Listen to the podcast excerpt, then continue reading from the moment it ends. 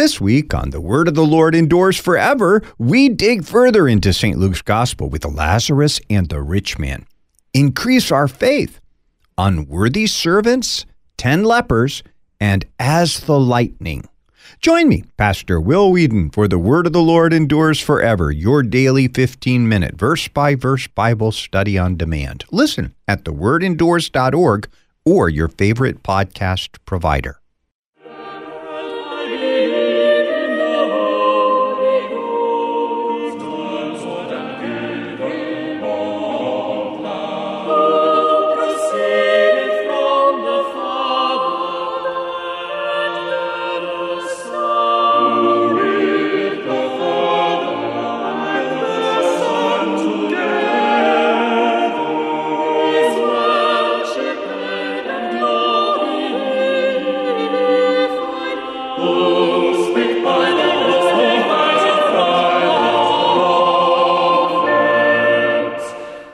That is the Tallis Scholars and Peter Phillips with the Great Service Creed. Speaking of the Holy Spirit, those words of the Nicene Creed, and I believe in the Holy Spirit, the Lord and giver of life. There's a lot said there, but if you look into Holy Scripture, you might find not so much written about the Holy Spirit. There might be a reason for that. Greetings and welcome to Issues Etc. live on this Monday afternoon, March the 13th. I'm Todd Wilken. Thanks for tuning us in. Pastor Will Weedon will lead us through part five of our series on the Nicene Creed. We'll spend some time with Matthew Schmitz, author of a First Things column titled How Gay Marriage Changed America. And then we'll conclude our short series with Dr. John Bombaro on preaching the end times. Pastor Will Weedon is assistant pastor at St. Paul Lutheran Church in Hamel, Illinois.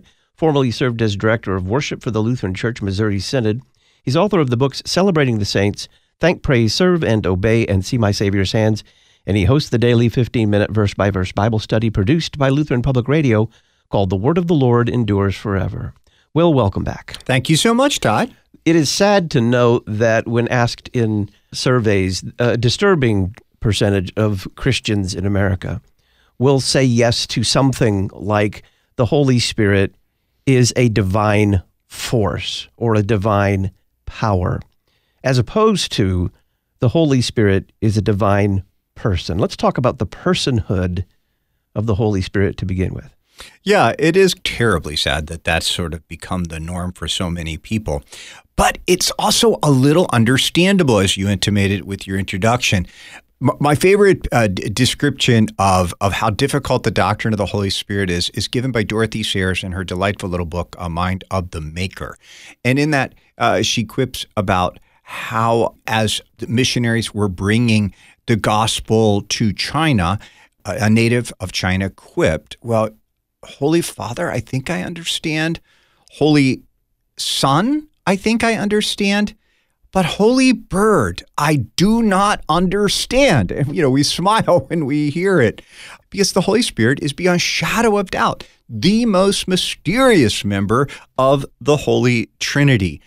And as you noted in the New Testament, he's dwarfed by the number of mentions of the Father and of the Son.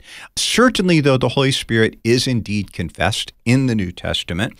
And perhaps the most stunning reason for why it's he's not given bigger play there is because the Holy Spirit has the delightful job of getting behind a person and pointing them directly to the Lord Jesus and through him to the Father. And you frustrate the work of the Holy Spirit when you're always trying to turn around and get a gander at him. He's like, no, focus here. And he's trying to direct your attention solidly toward the Lord Jesus. Another way that Sasse, the uh, great uh, mid century uh, theologian from Germany, put it. He said, Who thinks about the air you breathe? That's kind of like how the Holy Spirit is. He was filling the pages of the New Testament. In fact, as we're going to hear in, as we work our way through it, he actually inspired them all there. They literally flow from him, but they are above all pointing you to the Savior and to what he has done. And Sasse said, if you didn't have for certain Jesus' words in John 14, 15, and 16, you might could pull off this thing about the Holy Spirit being more of force or, or whatever. But he pointed to that and said, that just kind of puts the nail in that. So just think about some of these words. From John 14, Jesus said, If you love me, you will keep my commandments. And I will ask the Father, and he will give you another helper, counselor, comforter, paraclete. It's another one because he's the first one. And as he is a person, how is the Father giving something less than a person to his own here? Even the Spirit of truth, whom the world cannot receive, because it neither sees him nor knows him, but you know him because he dwells with you and will be in you.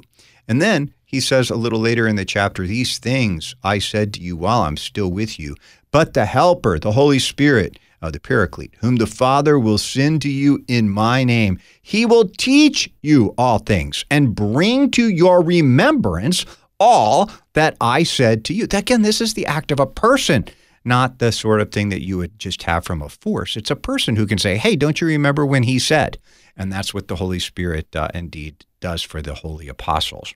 So I think we can see very clearly from the way Jesus speaks of the Spirit, from the coordination in the Trinitarian baptismal command of Matthew 28, where you have Father in the name of the Father and of the Son and of the Holy Spirit. If the Father is a divine person and the Son is a divine person, it's manifest then that the Holy Spirit also is going to be a divine person. Similarly, you see this in things like uh, the apostolic greeting in 2 Corinthians 13. So the, the Bible's teaching is that the Spirit is himself a person. And I'd like to kind of think about how we got to what we have in the Nicene Creed now. So it started out at Nicaea in 325. It just ended, and in the Holy Spirit. Period. The end. Said nothing more than, and in the Holy Spirit. And then in the years between 325 and 381, you had people who were called the Pneumatomachians, people who were fighters against the Spirit, just as there were Arians who denied that the Son is true God, there were people who denied that the Holy Spirit is true God.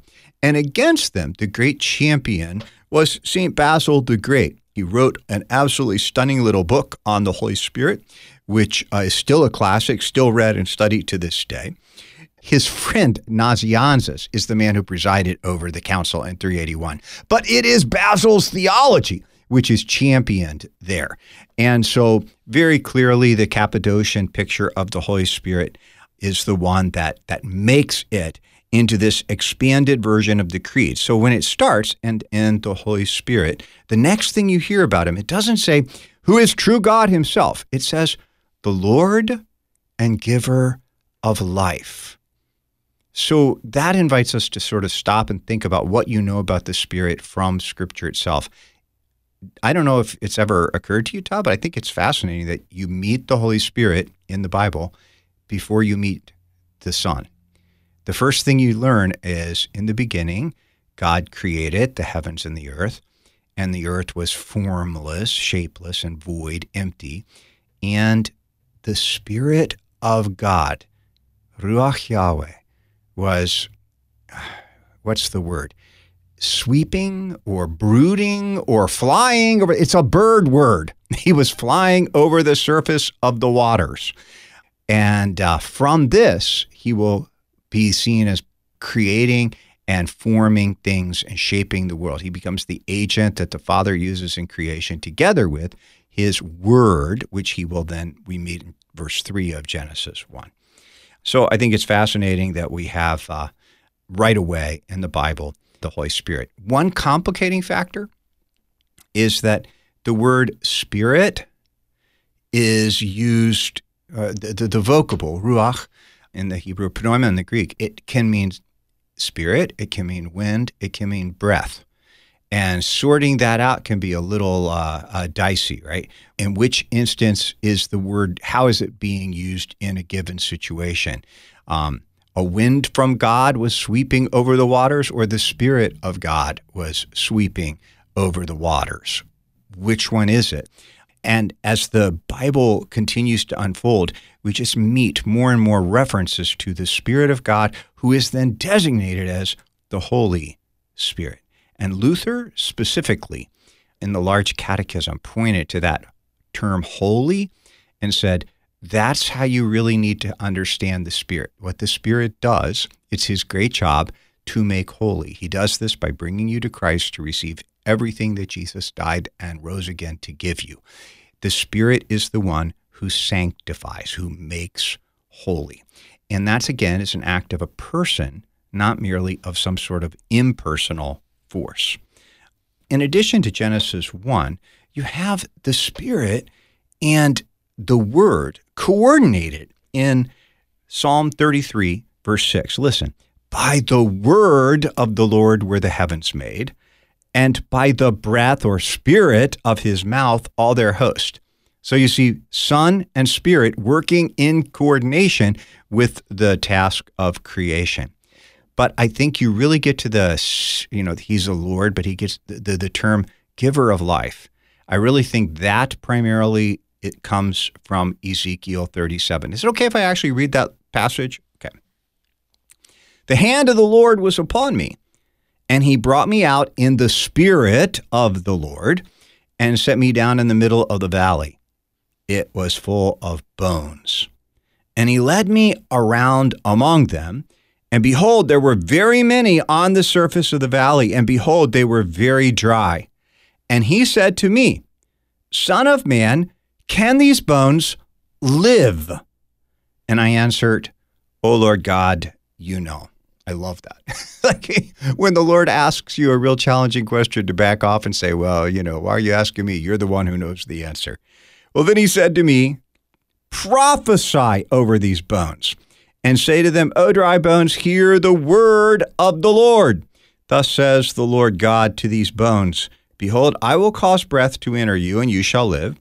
And I will put sinews upon you, and cause flesh to come upon you, and cover you with skin, and put breath in you, and you shall live, and you shall know that I am the Lord. So I prophesied as I was commanded, and as I prophesied, so that's a word thing, right? As I spoke the word, there was a sound, and behold, a rattling. The bones came together, bone to its bone. And I looked, and behold, there were sinews on them, and flesh had come on them, and skin had covered them. But there was no breath in them. So recognize this then as the reconstitution of the human body, right? The of human nature. It's actually been restored by the speaking of the word, but yet they were not animated. There was no spirit in them yet. So then he's commanded, prophesy to the breath, prophesy, Son of Man, say to the breath, Thus says the Lord God, Come from the four winds, O breath, and breathe on these slain, that they may live. So I prophesied as he commanded me. The breath came into them, and they lived and stood on their feet, an exceedingly great army. I think in this dual action move here, you see what has happened with the incarnation of our Lord Jesus Christ, his paschal uh, mystery of suffering, death, resurrection. This is what has restored human nature. But then, for this to become animated and alive in the lives of individual human beings, it requires the coming of the person of the Holy Spirit to them. He's the one who brings to life what Christ has finished and done for us upon Calvary's tree. So, there you get a picture of the twofold action of Son and Spirit, both divine beings, both fully divine, and yet they are distinct from one another. They should not be confused. The nearest the New Testament comes to sort of identifying is when Paul says, The Lord is the Spirit. Most of the time, he uses the word Lord to identify the Lord Jesus. But it's clear from everything else he wrote, he does not believe that the Lord Jesus and the Holy Spirit are the same person. Boy, there's so many other scripture passages we need to look at. Is it okay to keep going? Let's take a little break, and when okay. we come back, we'll go back through some of these others that establish the scriptural foundations for the Holy Spirit as the Lord and giver of life. I'm Todd Wilken. This is Issues, etc.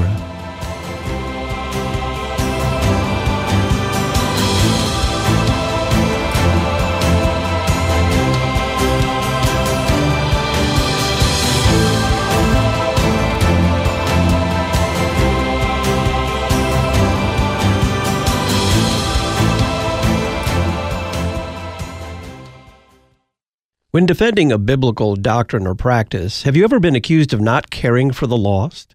I've written a column in the latest issues, etc. journal titled Playing the Mission Card. We'll send it to you for free. Just click the red subscription button in the right hand column at issuesetc.org. In the Wittenberg Trail feature, Jeremy Lamont recounts his slow and sometimes painful path out of Mormonism to the Lutheran Confession. The free online Issues Etc. journal, issuesetc.org.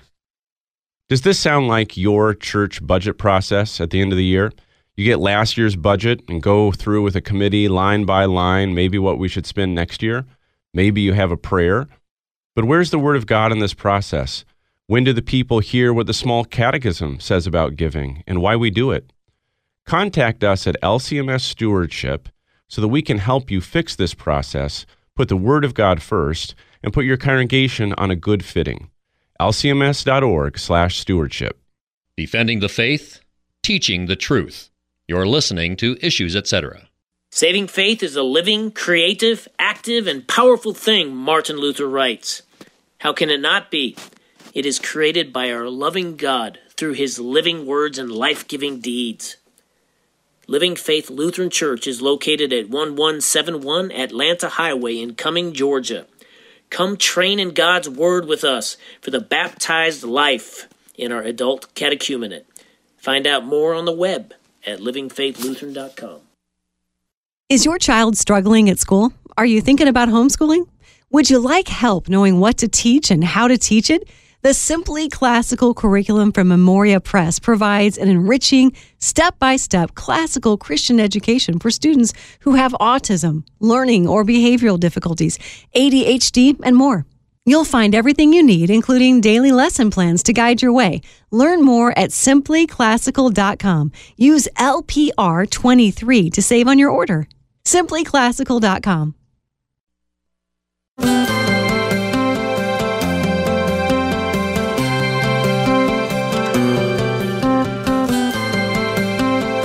Welcome back to Issues Etc. I'm Todd Wilken. It's our series on the Nicene Creed, Part 5, with Pastor Will Weedon. We're talking about the person and work of the Holy Spirit.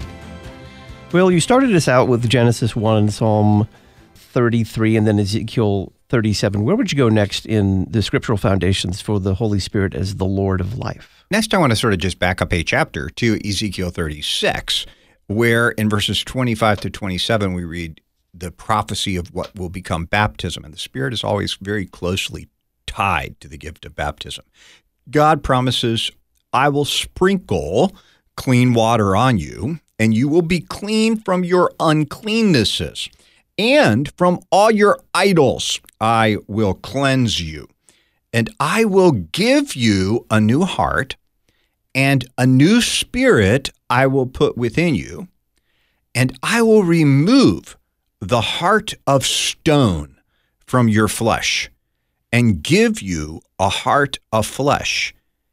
And then we get to the, the, the, the, gold passage. And I will put my spirit within you and cause you to walk in my statutes and be careful to obey my rules. God promises through this special washing, which Ezekiel is foretelling, that God will use this washing to give the gift of the Holy Spirit. You can't help but think about the day of Pentecost, right? And the apostle Peter preaching that day, and he tells the, the people when they're so struck, what are we supposed to do? We mean, okay, we've killed our Messiah. What are we supposed to do? Peter says, oh, that's simple. Repent and be baptized, every one of you, in the name of the Lord Jesus Christ for the forgiveness of your sins, and you will receive the gift of the Holy Spirit, and the promises for you and for your children and for all who are far off, as many as the Lord our God will call. Then we go a few chapters further into Acts, and we read in Acts 5, verse 3, a rather interesting exchange with Peter. This is Ananias and Sapphira. Remember the people who lied. And so listen to what Peter says. But Peter said, Ananias, why has Satan filled your heart to lie to the Holy Spirit and to keep back for yourself part of the proceeds of the land. While it remained unsold, did it not remain with you? And after it was sold, was it not at your disposal? Why is it that you have contrived this deed in your heart? Listen, you have not lied to man, but to God. Okay, if A equals B and B equals C, then A equals C. So they lied to the Holy Spirit. That is, you have lied to God. Therefore, we may conclude that to St. Peter, the Holy Spirit, of course, was God. We also see um, in 1 Corinthians chapter 6, St. Paul said, uh, listing out a whole bunch of unsavory behaviors, and he says, Such were some of you, but you were washed, you were sanctified, you were justified in the name of the Lord Jesus. So this is talking about baptism, and by the Spirit of our God. There's the Trinity right there. Baptized into Jesus, given the Holy Spirit, who indeed in Christ brings you to the Father. In 1 Corinthians 12, of course, you have the most amazing statement from St. Paul, where he says, I want you to understand nobody ever speaking by the Spirit of God calls Jesus cursed. And absolutely no one can make the confession that Jesus is Lord except by the Holy Spirit or in the Holy Spirit. Or think about Romans 8 also, verse 11. If the Spirit of him, that would be the Father, who raised Jesus from the dead, dwells in you, he who raised Jesus from the dead will also give life to your mortal bodies through his Spirit who dwells in you, will give life to your mortal bodies. This is the picture of spiritual regeneration and of the resurrection of your body on the last day. And both of these are the work of God the Holy Spirit, who is himself both the Lord and the giver of life. We come to the procession of the Holy Spirit because we talk about the Father, he begets, the Son is hmm. begotten, and the Holy Spirit does not beget, he does not, he is not begotten, but he proceeds. Those are the words of the Athanasian Creed. Right. What is it before we get into the, the 1,000 year argument we've been having with the Orthodox Church, where we might be talking past each other on from whom he proceeds. What does it mean that he proceeds? My favorite answer to this was given by Philip Melanchthon, who put it into a little rhyme in Latin. Quid sit nasci quid processus me nescire sum professus, which means uh, what it means to be begotten and what it means to proceed, I really don't know. I'm just confessing what he said. So, in other words, the one who knows finds significance in the words procession and begotten, describing the relationship. What is the difference in God between what it is to be begotten and what it is to be emitted or proceeding from? We can't even begin to guess at that. We simply note when God reveals himself to us, when the Trinity reveals himself to us, these are the words which are used to describe those inner Trinitarian relationships. It's not our job to explain them, it is our job to adore the one who is revealing them to us in that way. I know that kind of sounds like I'm schwaffling. I hope not. It's just a confession of, you know, a very clear confession that we don't have a whenever you come to what's going on inside the Trinity, you have no source of information except the Trinity himself. And when he explains himself, he still leaves much that is mysterious. So we're going to say that procession is what happens, what the Holy Spirit does when the Father and the Son send the Holy Spirit. But that's only a part of it because that's a specific promise.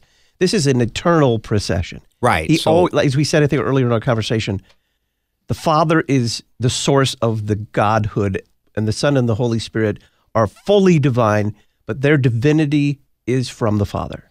correct. And because the divinity is from the Father, we have to confess then, Father is a very word that by its very use, it implies always that there is a son present, right? You're not a father without a son. This father never had a time when he didn't have his son eternally with him. And so, even though we confess the actual words that the Nicene Creed originally used, that the Spirit proceeds from the Father, we're lifted directly from the Lord Jesus Christ himself. He said, John 15, verse 26, when the Helper comes, whom I will send to you from the Father, the Spirit of truth who proceeds from the Father, he will bear witness about me. And when Jesus says the Spirit proceeds from the Father, that's very clearly stating that the Spirit is in some way coming from eh, is he, he derives his being from the father but from the father in his relationship to the Son, because there is no Father without a Son. I think one of the most beautiful passages in Scripture to kind of show the, the procession of the Spirit from both is, well, it, it could come across as a kind of a, a mystical, but do you remember in Revelation chapter 22? Then the angel showed me the river of the water of life, bright as crystal, flowing from the throne of God and of the Lamb. The river of life flows from the Father and from the Lamb. It comes to us from both. And that's a, a, a real key. We're going to have to dig into that when we look at how Jesus speaks in John 7. We'll take a break, and when we come back, we'll continue our conversation with Pastor Will Weedon. It's part five of our series on the Nicene Creed. I'm Todd Wilken. You're connected to issues, etc. Our guest, Pastor Will Weedon, is author of Celebrating the Saints, Thank, Praise, Serve, and Obey, and See My Savior's Hands. These books are published by Concordia Publishing House. Their phone number, 1-800-325-3040, or learn about Pastor Weedon's books on the Talk On Demand archives page at issuesetc.org. We'll talk more about the scriptural foundations for the procession of the Holy Spirit from the Father and the Son next.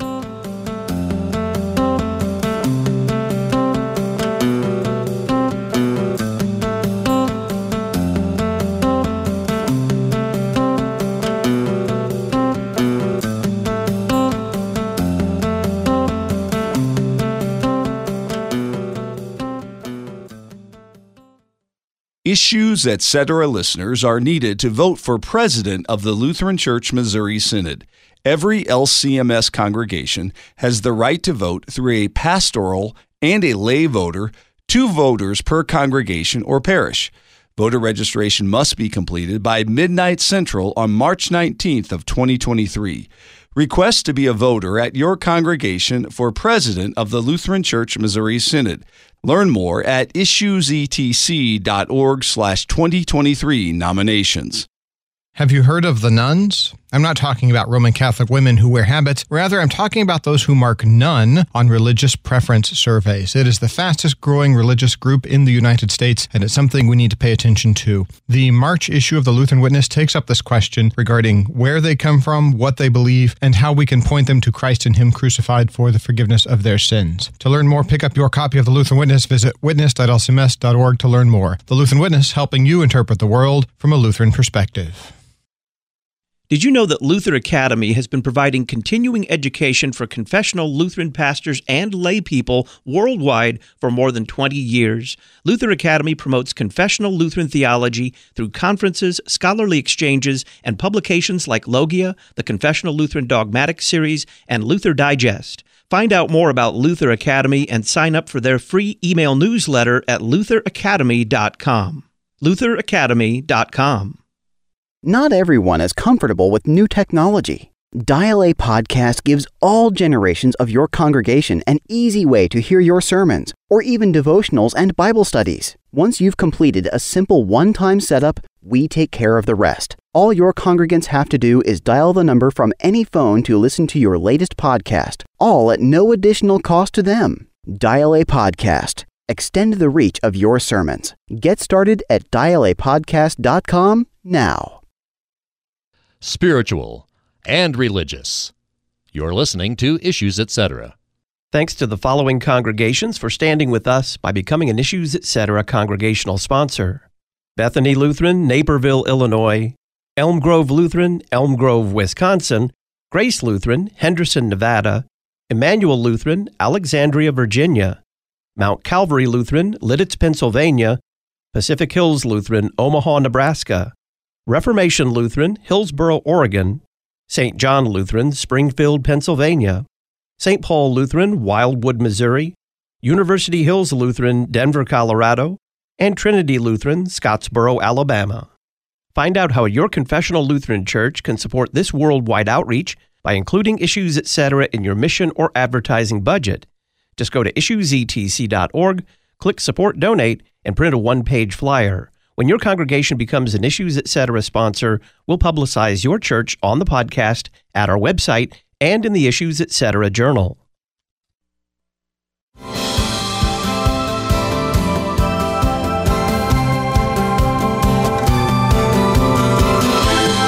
Welcome back. I'm Todd Wilken. It's part five of our series on the Nicene Creed. Pastor Will Weedon of The Word of the Lord Endures Forever is our guest. So let's pick up where we left off there. Uh, where else would you point us in Scripture to describe or to find the procession of the Holy Spirit from the Father and the Son? Well, if you remember, we just had reviewed from Revelation 22 the picture of the water of life flowing from the throne of God and of the Lamb. So if you go to John 7, you really encounter an interesting statement by Jesus, beginning at verse 37. It was the last day of the feast, the great day. Jesus stood up and he cries out, Hey, if anyone thirsts, let him come to me. And well, and here's where we get a translational issue. I would argue that at this point, the text should be read, If anyone thirsts, let him come to me, and let the one who believes in me drink. Since, as the scripture says, out of his heart will flow rivers of living water as in referring not to the believer, but to Christ. Now, this he said about the Spirit, who those who believed in him were to receive. For as yet the Spirit had not yet been given, for Jesus had not yet been glorified. So Jesus speaks of the Spirit as literally flowing like a river out from his heart. I think that has huge implications given what we saw in Revelation 22. Certainly, Jesus teaches, as the Nicene Creed originally confessed that the Spirit proceeds from the Father. But you also have Jesus saying in John chapter 5, verse 19, Truly I say to you, the Son can do nothing of his own accord, but only what he sees the Father doing. And then these are the words that really matter. For whatever the Father does, that the Son does likewise. Whatever the Father does, that the Son also does. So we shouldn't be surprised if there is indeed a correspondence between what we might call the uh, you know the, the economy, the the acting out of salvation, and theology, the internal relations of the Trinity, if they correspond to each other, well, then in John 20, Jesus breathes on his disciples and says, Receive the Holy Spirit. This is a beautiful way, if, if you sort of read it back into the theology, that the Spirit himself has a point of origin from the Son. And that's why we're not surprised when Paul in Galatians 4, verse 6 says, Because you are sons, God has sent the Spirit of His Son into our hearts, or the Spirit from His Son into our hearts, crying out, Abba, Father. Now, I want to be clear that what's happening here with the inclusion of and the Holy Spirit, filioque, that literally means and that he proceeds from the Father and the Son. This means that you're having a collision of sorts between a Western way of confessing the Trinity and an Eastern way of confessing the Trinity. In the, we saw at the very beginning that the Eastern Church tends to derive the unity of the Trinity from the person of the Father, and therefore Dreifaltigkeit is the German word for, for the, what they do, this sort of a threefoldness to the Trinity. Whereas in the Western Church, it's very much Dreieinigkeit, a three oneness to the Trinity. And you see this is really achieves classic expression in St. Augustine's beautiful little book on the doctrine of the Trinity. And the way that Augustine conceives of the Holy Spirit is that the Holy Spirit is a person. He's a person, but he is the person who is the joy and love which the Father gives to the Son and which the Son returns to the Father.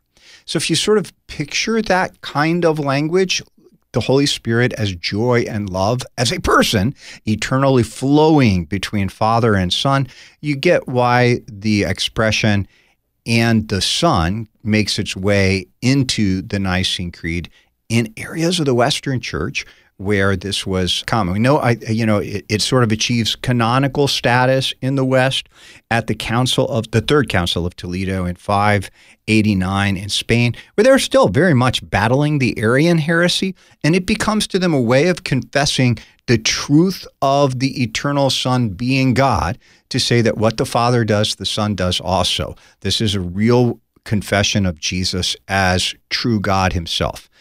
And it's not like this is a novelty at this point. I would point to uh, Cyril of Alexandria in his uh, third letter to Nestorius. He says, The Spirit pours forth from him, that is the Son, as he, of course, does from God the Father. Pours forth. notice the liquid verb there? He does bird verbs and liquid verbs. That's what Scripture usually uses to express what the Spirit's doing. He's poured out or he is doing this uh, flying thing. So, also in the commentary on John 14, Cyril of Alexandria says, Another paraclete, however, is what he calls the Spirit. Listen to these words who is from the essence of the Father and from his own essence. So that's really amazing. Uh, Dr. David Maxwell pointed that one out to me, and I'm very grateful to him for showing me that. Cyril then is, is a proponent, if you will, of the idea that there is an eternal relationship with the Spirit has with the Son, as well as with the Father. And that just kind of underlies the Western thought of the unity of the three persons together. So, what finally happened that caused this whole big blow up in the church? Photius was the patriarch of Constantinople, and in five, uh, 867 rather, he was really mad with Rome, and he was looking for a way, I think, to actually pin something on the Western Church. And so he began teaching that it is heresy, heresy, to say that the Spirit proceeds also from the Son. That what the Nicene Creed meant when it said the Spirit proceeds from the Father is that the Spirit proceeds from the Father alone. But the little word alone isn't in there. I mean, the fathers at Nicaea simply confessed the Spirit comes from the Father, proceeds from the Father. When this thing becomes accepted in Spain, uh, the filioque, it begins to spread. And as it spreads across the West, it's actually accepted throughout much of Europe in the you know Northern Europe before it makes its way into Rome. Rome has always maintained and maintains to this day that, in fact, I think any Western Christian would, that you can confess the Nicene Creed the original way, and that is not a problem. The only problem arises when you deny by doing that that the Spirit also proceeds from the Son. When you say that that's heresy, that's when you've gone a step too far. And once somebody says that, the truth demands that you come back and say, uh, no, we have to confess then that the Spirit also proceeds from the Son. That was not denied at Nicaea. It was not denied at Constantinople. But when Photius, uh, the Patriarch of Constantinople, denies it, 867, from that point on, the Western Church became a little more recalcitrant and saying, no, we have to say this now because you've said that we're teaching heresy when we say it. So here's an email from Mike. He says, Hi, Pastor. Where are the Lutherans on the filioque, what we've just been discussing? Jesus clearly said that he would ask the Father to send the Helper. How is it that the Nicene Creed states that the Spirit proceeds from the Father and the Son? And in the big scheme of my salvation, does this small point matter? Take up that last question there. Yeah, well, let's actually can we deal let's deal with the whole thing. We'll take up the last point first. In the big scheme of your salvation, I do not believe this matters at all. The vast majority of Christians across history have confessed filioque, have said that the Spirit proceeds from the Father and the Son. Lutherans say that, Anglicans say that, Roman Catholics say that. Presbyterians say that, Methodists say that. That's how the, the thing has been confessed. It's the Eastern churches that have denied it. And yet, even at the time of, of Photius, it was not like a kind of universal denial. There was one man in particular who worked really, really, really hard to find a middle way between the East saying Father only and the West saying Father and the Son. And his name was Maximus the Confessor. The poor man had his tongue cut out for, uh, you know, refusing to be silent on the, the heresy that Christ has only one will. Because he has two natures, he has to have two natural wills. So Maximus, though, uses a mediating phrase where he says, the Holy Spirit proceeds principally from the Father through the Son, and that this is how he is then eternally related to both. I think the idea there is one that St. Augustine would never have disagreed with. It's like, well, yeah, I mean, if the Spirit is the personal love and joy between Father and Son, then from the Father he comes to the Son, from the Son he returns to the Father you see how it would work both ways. And so the Son is involved in an eternal procession. I was really struck when a friend of mine became Orthodox. He uh, he was an Orthodox priest for a number of years. He and I went went over and over and over this area, and he just stressed, you know, the filioque is rank heresy. This is why I have to become Orthodox. What was really funny to me was when, after I think it was about maybe 10 years in Orthodoxy, guess what he became? Take a guess. I can't guess what it would be. A Byzantine Catholic, which is a Catholic who is subservient to Rome and who admits that the filioque is not heresy. So he uses the Eastern Rite, but he is obedient to the Pope as the head of the church. So, so why, why? I've never had the chance to get there and say to him, Hey, I want to talk to you about the filioque. Remember those knockdown dragouts we had over this? This is a real question. How can you simply say all of a sudden it doesn't matter? And I thought, unless it really doesn't matter. The problem, as I see it, is strictly that Photius insisted on alone.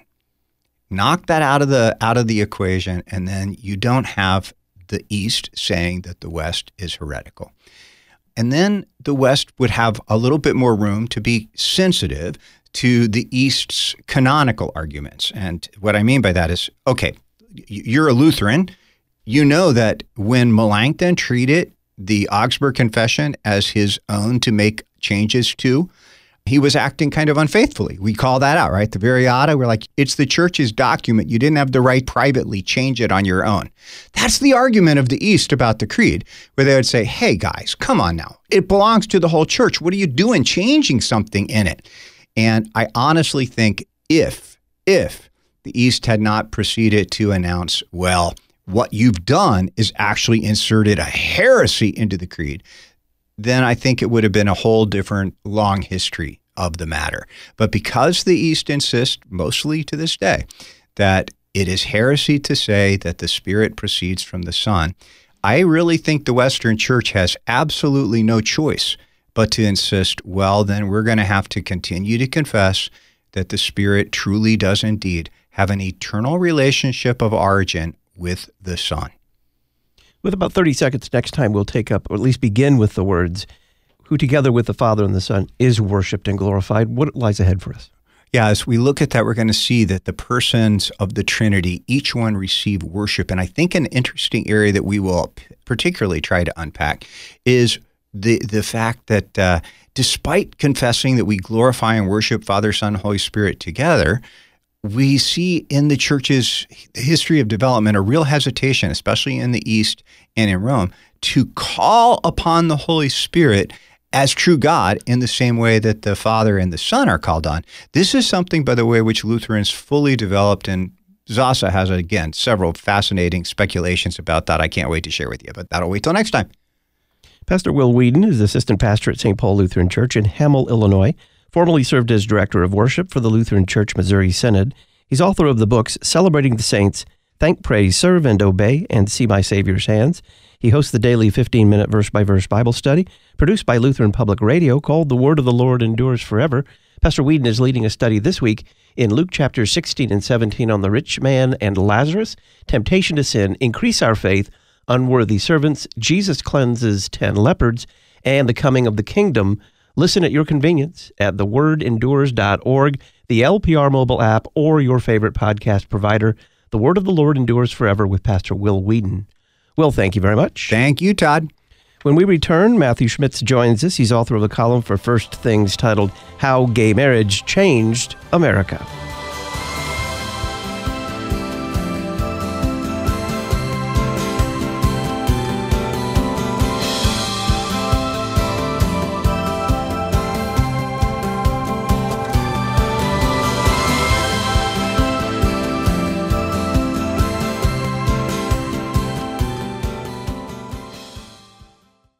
Find out the means used by great Lutheran music composers to convey meaning in the Issues Etc. book of the month for March, Lutheran Music and Meaning. This new resource is published by Concordia Publishing House Their phone number 1-800-325-3040 or learn more about Lutheran music and meaning at issuesetc.org. Lutheran Music and Meaning by Dr. Daniel Zager. The Issues Etc. Book of the Month. 1-800-325-3040 or issuesetc.org. Save the date. The 2023 Lutherans for Life National Conference is October 11th through 13th at the Holiday Inn Cincinnati Airport in Erlanger, Kentucky, with visits to the Ark Encounter and Creation Museum. Look for more information in early 2023 at lutheransforlife.org/conference. Lutherans for Life, equipping Lutherans and their neighbors to be gospel-motivated voices for life. lutheransforlife.org. Confessional Lutherans, we've got your back. You're listening to Issues Etc. Many educational institutions are governed by the whims of culture and are increasingly hostile to the Word of God. In contrast, Faith Lutheran School in Plano, Texas provides classical Lutheran education rooted in God's Word for students preschool through grade 12. Simply put, we equip students to stand firm in the faith through solid education focused on wisdom and virtue. We offer in-person instruction as well as live online classes for remote learning. To learn more, visit flsplano.org, flsplano.org.